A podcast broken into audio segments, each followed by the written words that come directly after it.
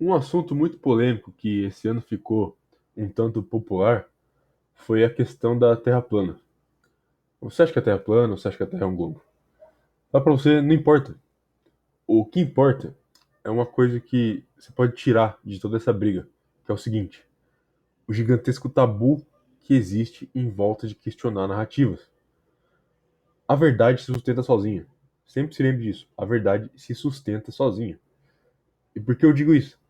Bom, se a verdade se sustenta sozinha, ela deveria estar amplamente aberta a qualquer questionamento, não é? Então eu pergunto, por que toda essa histeria quando alguém questiona o formato da Terra? Curioso, né? Se a verdade é que a Terra é um globo, deixa os trouxas perder tempo tentando provar que não é. Qual o problema? A verdade vai se sustentar. Mas o que torna o assunto da Terra plana dez vezes mais polêmico é que não é só o mainstream falando contra. Claro, você vê a Globo e essas outras redes de notícia globalista, mainstream falando mal e zoando os terraplanistas. Mas você também vê Nando Moura, Paulo Cogos, Felipe Neto. Porra, tu vê o Nando Moura, o Cogos e o Felipe Neto concordando em algo e você acha isso normal? Então por que diabos você vê essas entidades que num dia comum estariam na garganta do outro, parando para concordar com o assunto? Vamos fazer uma analogia aqui. Imagina o seguinte: o teu pai é muito bom com você, sempre te tratou bem, com carinho, te dava vários presentes, sempre te ajudou, enfim, era um homem bom. Aí ele morre, e no dia do velório vem alguém e te fala que ele era assassino de aluguel e já matou e torturou muita gente.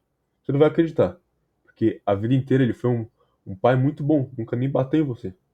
Você vai lutar com unhas e dentes para dizer que é mentira, que ele era um homem bom e enfim. O que eu tô querendo dizer é que quando você fica a vida inteira exposto a uma informação, qualquer outra informação que contradiga o que já está pré-estabelecido na sua mente, você não vai acreditar. E você ainda vai lutar contra aquilo e dizer que é uma mentira. Porque é mais fácil do que você aceitar que por toda a sua vida você não conheceu a verdade. Não basta só você tomar a Red Pill, você também precisa digerir ela.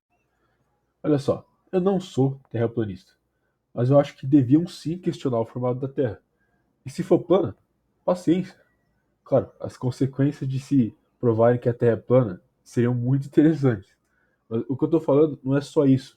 Existem inúmeras narrativas que são exatamente é, extremamente tabu, extremamente controversas de serem questionadas. Muitas eu não posso nem falar aqui no YouTube. Uma narrativa que ainda é controversa, mas bem menos do que era alguns anos atrás, é o regime militar no Brasil. Toda aquela narrativa de que foi uma opressão gigantesca que morreu um monte de inocente, torturaram um monte de inocente, blá blá blá. E se você falasse que não era bem isso, já caíam matando em cima de você. Hoje, muitos entendem que os militares não fizeram quase nada, e o que fizeram foi contra terrorista comunista, e que é tudo exagerado pela esquerda para conseguir avançar uma agenda. Então, olha só, se mentiram tanto sobre uma coisa que aconteceu aqui no Brasil há só algumas décadas atrás, imagina o quanto não mentem sobre outros acontecimentos históricos que aconteceram em outros lugares do mundo. Não posso nem dar exemplo aqui, senão vou ser preso. Agora, a parte que eu acho muito, mas muito curiosa, é que os mesmos caras que se dizem questionadores de narrativa, e eles mesmos questionam a narrativa do regime militar no Brasil, por anos eles fazem isso, quando eles se deparam com uma outra narrativa, num assunto diferente, se comportam que nem os esquerdistas gritando ditadura. Eles veem alguém questionando o formato da Terra e ficam histéricos. Aliás, eu não estou falando mal dos caras. Não. O que eu estou tentando mostrar é o quanto a nossa mente se apega a informações pré-estabelecidas, gerando esse gigantesco tabu em volta do questionamento dessas informações. Você passa a vida inteira escutando uma coisa e chega alguém dizendo que é o oposto daquilo, você não vai acreditar. A perfeita ilustração disso é a alegoria da caverna de Platão. Pessoas acorrentadas, sem se poderem mover, forçadas a olhar somente a parede do fundo da caverna sem poder ver uns aos outros ou a si próprios. Atrás dos prisioneiros há uma fogueira, separada deles por uma parede baixa, por detrás da qual passam pessoas carregando objetos que representam homens e outras coisas viventes. As pessoas caminham por detrás da parede de modo que os seus corpos não projetam sombras, mas sim os objetos que carregam. Os prisioneiros não podem ver o que se passa atrás deles e veem apenas as sombras que são projetadas na parede, em frente a eles. Pelas paredes da caverna também ecoam os sons que vêm de fora, de modo que os prisioneiros, associando-os com certa razão, as sombras, pensam ser eles as falas das mesmas. Desse modo, os prisioneiros julgam que essas, essas sombras sejam a realidade. Imagine que um dos prisioneiros seja libertado e forçado a olhar o fogo e os objetos que faziam as sombras. Uma nova realidade, um conhecimento novo. A luz iria ferir os seus olhos e ele não poderia ver bem. Se lhe disserem que o presente era real e que as imagens que anteriormente viu, que ele via, não eram, ele não acreditaria. Na sua confusão, o prisioneiro tentaria voltar para a caverna, para aquilo a que estava acostumado e podia ver. Caso ele decida voltar à caverna para revelar aos seus antigos companheiros a situação extremamente enganosa em que se encontram, os seus olhos, agora acostumados à luz, ficariam cegos devido à escuridão, assim como tinham ficado cegos com a luz. Os outros prisioneiros, ao ver isto, concluíram que sairia da caverna tinha causado graves danos ao companheiro, e por isso não deveriam sair dali nunca. Se o pudessem fazer, matariam quem tentasse tirá-los da caverna. Que bom que a filosofia clássica sempre tem as respostas para os nossos problemas, não é? Olha só, Platão já estava falando da Red Pill 2.400 anos atrás. Atualmente o termo Red Pill tem sido meio que apropriado por vários grupos diferentes, mas todos eles se referem a isso no mesmo contexto.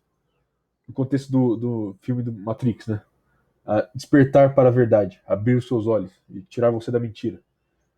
Como fica claro na alegoria de Platão, Platão já previa a resposta das pessoas diante de uma verdade que contradiz não só o que elas acreditam, mas o próprio ser delas.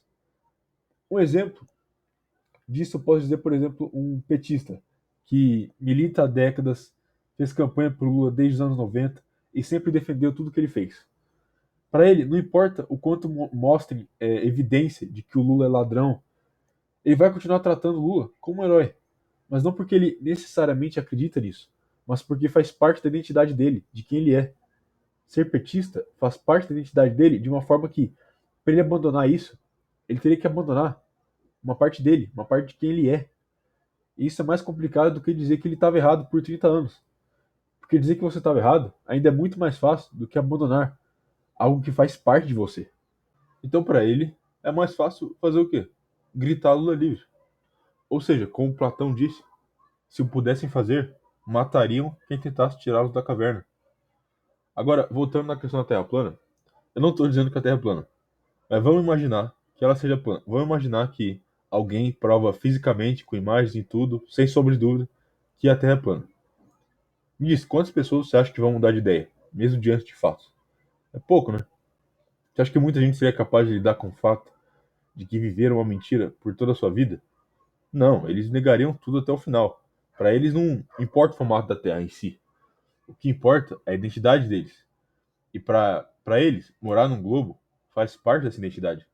Então, do mesmo jeito que a pessoa, que as pessoas na caverna e o petista, eles vão fazer de tudo para proteger sua identidade. Isso implica também numa outra questão do apego a uma identidade superficial que muitos têm na modernidade por falta de uma identidade real, uma identidade genuína. E essa briga da Terra plana ficou mais mainstream quando o Olavo de Carvalho falou disso, né? E veja bem, ele não disse que ele é terraplanista ou que a Terra é plana. O que ele disse, e eu estou parafraseando, foi que existem experimentos a favor da Terra plana que ninguém refutou. E ele está certo. Agora, ele disse que a Terra é plana? Não. Ele disse que ele é terraplanista? Não. Mas só do fato dele sequer cogitar questionar a narrativa, toda a mídia, e ainda alguns que se dizem ter do lado do Olavo, se juntaram para cair em cima de porrada nele. Em outros assuntos, eu diria que existe uma força globalista por trás, que, bom, você já sabe, né? Jorge Soros, enfim. Mas nesse caso não é só isso. É como eu disse antes, existe uma identidade nessas pessoas que fazem com que elas não consigam questionar o formato da Terra. Nesse caso, o que a grande mídia fez foi só capitalizar nisso. E aí vemos até uma matéria no Fantástico que nomeou aí alguns youtubers que falam do assunto da Terra plana. E o que aconteceu com esses youtubers aí que falam de Terra plana depois que o Olavo de Carvalho mencionou a Terra plana? E, um, e também um monte de gente de todos os lados, inclusive, como eu falei antes, até a Globo e a grande mídia como um todo, o que aconteceu depois que todos eles caíram matando em cima deles? O MBL fez um vídeo sobre a direita terraplanista e o cacete. Então, pergunta, o que aconteceu com esses youtubers terraplanistas? Eles foram rechaçados, expulsos da internet, foram calados, excluídos, vaiados? Não. Eles ganharam uma porrada de inscritos. E agora eles têm até muito mais visualização que o canal do MBL, que estava tentando difamar. E você sabe por quê? É simples, curiosidade. As pessoas viram toda essa briga, essa bagunça, essa farândula e pensaram: peraí, eu quero saber esse negócio de terra plana. E foram atrás, começaram a questionar. Ou seja, se todas essas figuras aí, MBL, Globo, Felipe Neto, Nando Moura, Paulo Cogos, enfim, mais uns caras que não tivessem feito todo esse alvoroço por causa da Terra plana, ninguém teria ido atrás, ninguém estaria questionando a narrativa. A narrativa que eles tanto querem defender com unhas e dentes. Agora, deixa eu questionar. Sinceramente, se a Terra é plana, redonda, se é um cubo, se é uma pirâmide, tô nem aí. O que seria interessante é a consequência de descobrirem que mentiram sobre o formato da Terra por todos esses anos. Porque, como eu disse antes, se mentiram sobre o regime militar aqui, imagina só quantas coisas na história não mentiram. E sempre se lembre que a verdade se sustenta sozinha.